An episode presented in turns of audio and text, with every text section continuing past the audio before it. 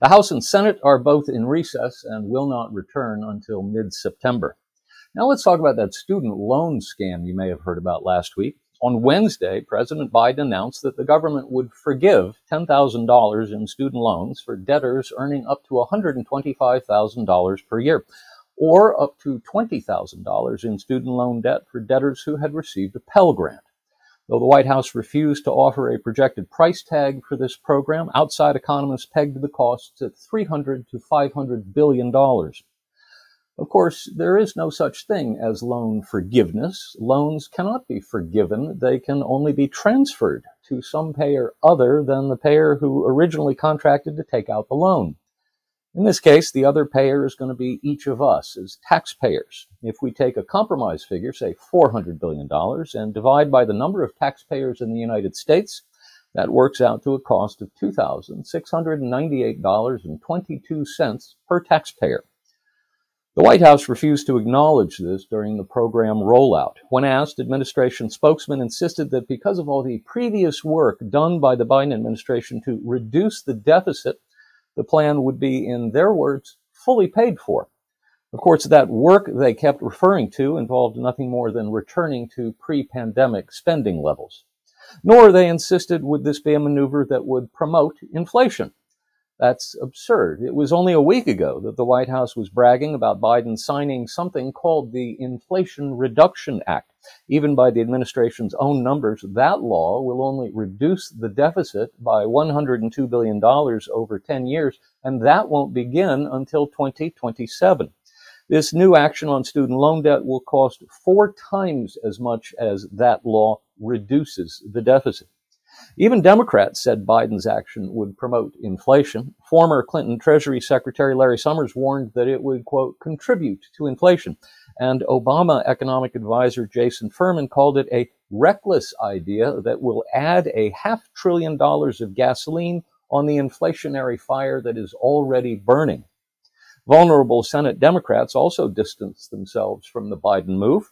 In Nevada, Senator Catherine Cortez Masto said, "I don't agree with today's executive action." In Ohio, Democrat Senate nominee Congressman Tim Ryan said, quote, "While there's no doubt that a college education should be about opening opportunities, waiving debt for those already on a trajectory to financial security sends the wrong message to the millions of Ohioans without a degree working just as hard to make ends meet," end quote. In Colorado, Senator Michael Bennet said, quote, "One-time debt cancellation does not solve the underlying problem," end quote. Not surprisingly, there's serious doubt about the president's legal authority to take this action by himself. On July 28, 2021, no less an authority than Speaker Nancy Pelosi said, "People think that the President of the United States has the power for debt forgiveness. He does not. He can postpone, he can delay, but he does not have that power. That has to be an act of Congress. The President can't do it. So that's not even a discussion. Not everybody realizes that. But the President can only postpone, delay, but not forgive," end quote. Someone is going to sue Biden over this. Remember, I'm not a lawyer, but I cannot help but remember that the Supreme Court's recent decision in the case of West Virginia versus EPA was based on the court's belief that Congress had not explicitly authorized the executive branch to take the specific steps the executive branch agency was taking. If someone with standing can sue Biden, he may end up losing in the Supreme Court on the basis of that ruling in West Virginia versus EPA. Now let's get to Mark Zuckerberg. On Thursday of last week, Facebook CEO Mark Zuckerberg sat with podcaster Joe Rogan and admitted on Rogan's podcast that Facebook suppressed information about Hunter Biden's laptop and its contents in the run-up to the 2020 election, following conversations with FBI agents who warned Zuckerberg's staff of what they characterized as Russian misinformation. Zuckerberg said he could not recall if the FBI agent specifically mentioned the Hunter laptop story in the warning they shared with Facebook staff, but the laptop story fit the pattern that the FBI agents had warned about, so he took steps to suppress the story on Facebook. Rogan tried to get Zuckerberg to elaborate. He wanted to know how much did Facebook suppress the story. Zuckerberg dodged and would not admit to anything specific, saying only that fewer people saw it than otherwise. This is not new information. We all knew that Facebook suppressed the story back in the fall of 2020. What is new is the FBI angle. Back in October of 2020, when Facebook took the action it did to suppress the story, company officials explained that the suppression was, quote, part of our standard process to reduce misinformation, end quote. No mention was made of any visit by FBI agents to warn of Russian election interference through misinformation programs.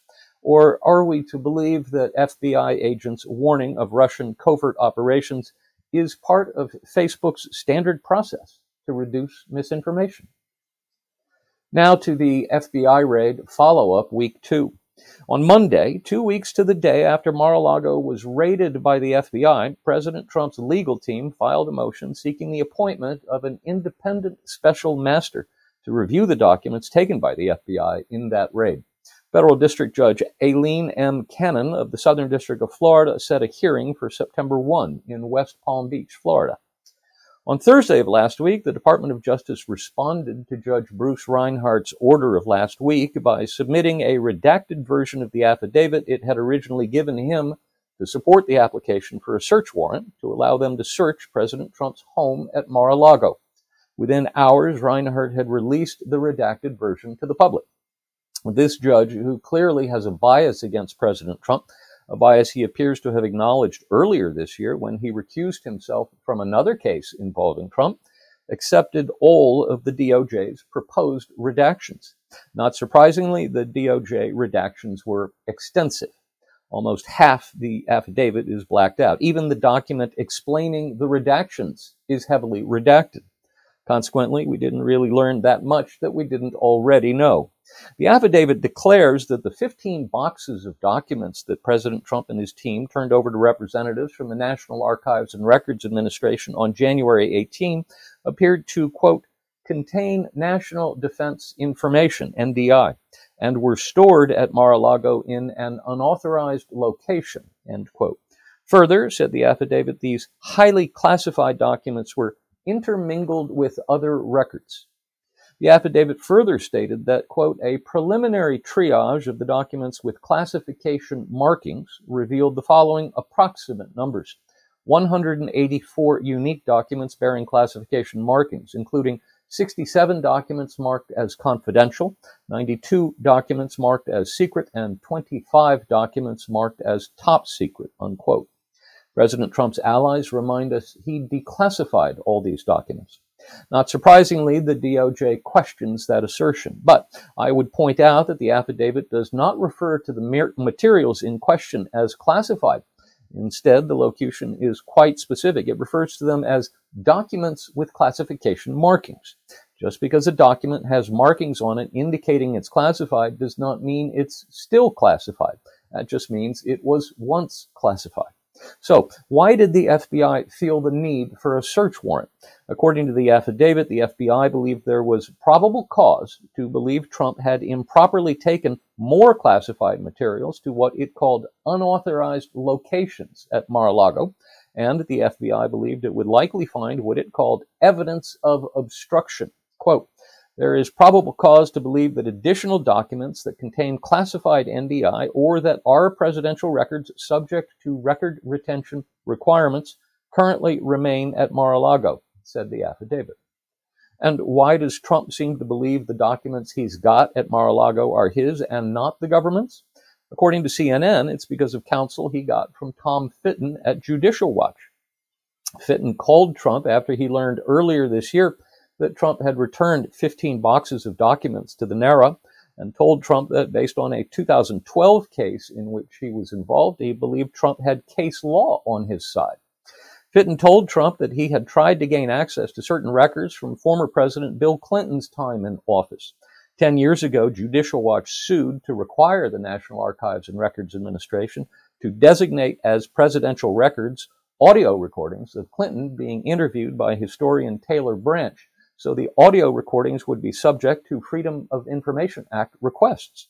The suit was dismissed by a federal judge who wrote that the National Archives and Records Administration, quote, does not have the authority to designate materials as presidential records and, quote, lacks any right, duty, or means to seize control of them, end quote. So what we have here appears to be a dispute between President Trump and the National Archives and Records Administration that's now become weaponized. On Saturday afternoon, Judge Cannon announced what she called her preliminary intent to appoint a special master to review the records taken by the FBI from Mar-a-Lago during its raid earlier this month. Now to a campaign update. A brief overview. Let's start with the campaign to control the Senate. The Senate is divided 50-50, which gives the Democrats effective control, given that the Vice President, Democrat Kamala Harris, serves as the President of the Senate and can vote to break a tie. Republicans need to net a one-seat pickup to take control. There are 35 Senate seats up for election this year, and Republicans are defending 21 of the 35, so Republicans are playing defense in the majority of Senate contests this year. There are 4 Republican-held open seats in Missouri, North Carolina, Ohio, and Pennsylvania, and 1 Republican incumbent running for re-election who's in a dogfight. That's Ron Johnson in Wisconsin, who just found out a couple of weeks ago that his opponent in the general election will be Mandela Barnes, the lieutenant governor of Wisconsin. He's a truly radical left-winger. Johnson has a history of winning close races. In 2010, he flipped the seat when he beat incumbent Democrat Russ Feingold by 52 to 47%. In 2016, Johnson was running so far behind his opponent, Russ Feingold, again, that the National Republican Senatorial Committee pulled its advertising and left him on his own. He revamped his campaign operation and put millions of dollars of his own money into the race and ultimately defeated Feingold again, this time by 50 to 47%. The last 3 public polls in the current race show Barnes leading by 2 at 46 to 44, by 7 at 51 to 44, and by 4 at 50 to 46. What's important here is that Johnson is polling at 44 to 46%. That's trouble for any incumbent. In North Carolina, the GOP nominee, Congressman Ted Budd, should have little difficulty holding the seat. In Missouri, after a hard-fought primary that ended just a few weeks ago, State Attorney General Eric Schmitt emerged as the Republican nominee and should have little difficulty holding the seat. The open seats in Ohio and Pennsylvania are different stories. The good news is, in both cases, President Trump's endorsed candidate won the contested GOP primaries. The bad news is they haven't yet succeeded in consolidating the party behind them. My experience tells me this is often a harder job than people think it is, especially in a GOP primary where the winning side is the conservative candidate and the losing candidate is the moderate or squish Republican. When conservatives lose primaries, we tend to quickly suck it up and get behind the winner, even if he or she is a moderate Republican, because we really don't want to see a liberal Democrat win the general election. Moderate Republicans who lose primaries, on the other hand, do not automatically get behind the conservative who beat them. In many cases, they feel ideologically closer to the Democrat they would have been running against in the general election than they do to the conservative who beat them in the primary. Sometimes they never do come around, and that makes the general election a very difficult challenge for the conservative primary victor. That's at least part of what's happening now in Ohio and Pennsylvania. Consequently, J.D. Vance in Ohio and Dr. Mehmet Oz in Pennsylvania have not yet closed the gap with their Democrat opponents. Senator Mitch McConnell's affiliated super PAC has made a $28 million ad buy for the post-Labor Day campaign in Ohio, but has not yet announced its plans for Pennsylvania. In Ohio, the last 3 polls, including the latest one by the Trafalgar Group, show Democrat nominee Congressman Tim Ryan leading Vance by 3 at 42 to 39, by 3 at 45 to 42, and by 5 at 50 to 45. That last one is the Trafalgar Group survey. For any Republican to be trailing a Democrat in a statewide poll in Ohio is ridiculous. I'm confident that Vance will eventually win this race, but it shouldn't even be close, frankly. Ohio turned reliably red a long time ago. In Pennsylvania, the polling is even worse. The last 3 polls show the Democrat candidate, Lieutenant Governor John Fetterman, leading Dr. Oz by 4 at 48 to 44, by 13 at 43 to 30, and by 4 at 48 to 44. That's a significant improvement for Dr. Oz. In the previous 3 polls, he was trailing by 11, 6, and 9%. Then there are four races where Democrats are playing defense. In New Hampshire, incumbent Senator Maggie Hassan looks to be getting a free ride after the guy who was potentially her strongest challenger, incumbent Republican Governor Chris Sununu, took a pass.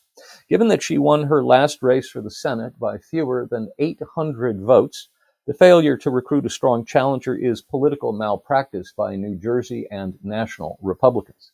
That leaves Arizona, Georgia, and Nevada as potential Republican pickups. In Arizona, incumbent Democrat Mark Kelly leads GOP challenger Blake Masters by 9 at 44-35 and 8 at 50-42 in the two most recent polls. In Georgia, incumbent Democrat Raphael Warnock leads Republican challenger Herschel Walker by 3 at 46-43, by 9 at 48-39, and by 4 at 46-42 in the last three polls. We haven't seen a poll since late July there, so it could be closer. In Nevada, incumbent Democrat Catherine Cortez Masto leads Republican challenger Adam Laxalt by 3 at 44-41 and by 7 at 45-38 in two of the last three polls, but trails him by 3 at 47-44 in the most recent poll. Then there are a couple of other races of interest. In Colorado and Washington, national Republicans are hopeful that their challengers can make real races out of the Democrat incumbents' re-election contest. In Colorado, incumbent Democrat Michael Bennet leads Republican challenger Joe O'Day by 5 at 47-42 in the only public poll that's been taken. And in Washington, incumbent Democrat Patty Murray leads Republican challenger Tiffany Smiley by 18 at 51-33. And by 20 at 53-33. So I honestly don't know what they see in that race. Excuse me. Right now, I'd say the race for control of the United States Senate in the next Congress is still a toss-up. I could see Republicans netting several seats, maybe as many as 3 or even 4, but I could also see Democrats winning the control for the contest for control of the Senate, netting a pickup of 1 or even 2 seats. On the House front, Republicans are well situated to take control in the next Congress. They need to net a 5-seat pickup to recapture the majority. The Cook Political Report right now says there are 214 seats classified as lean Republican, likely Republican, or solid Republican, with 188 seats classified as lean Democrat, likely Democrat, or solid Democrat. That leaves 33 seats in the toss-up category, of which 25 are now held by the Democrats and 8 by Republicans. Real Clear Politics lists 219 seats as lean, likely, or solid Republican, and 182 lean, likely, or solid Democrat, with 34 toss-ups, of which 29 are now held by Democrats and 5 by Republicans. At the start of the cycle, there was talk of the Republicans netting as many as 30 or 40 seats. After all, in the last 2 Democrat presidencies, the first midterm election was a wipeout for the Democrats, a 54-seat pickup in 1994 and a 63-seat pickup for the Republicans in 2010. But remember, Republicans did something very rare in 2020. They actually netted seats in a campaign where their presidential candidate did not capture the White House. House Republicans gained 12 seats in 2020. Those are the seats that would have been the low-hanging fruit in this election if Republicans hadn't already won them. That's the difference between a net 28-seat pickup and a net 40-seat pickup. And now I'm going to talk about the elephant in the room, the polling problem. Remember a few minutes ago when I gave you polling information, quite detailed about several Senate races, and I acted like that polling information was accurate and was valuable information for helping us assess how various campaigns are doing? Well, I don't really think that, except this way.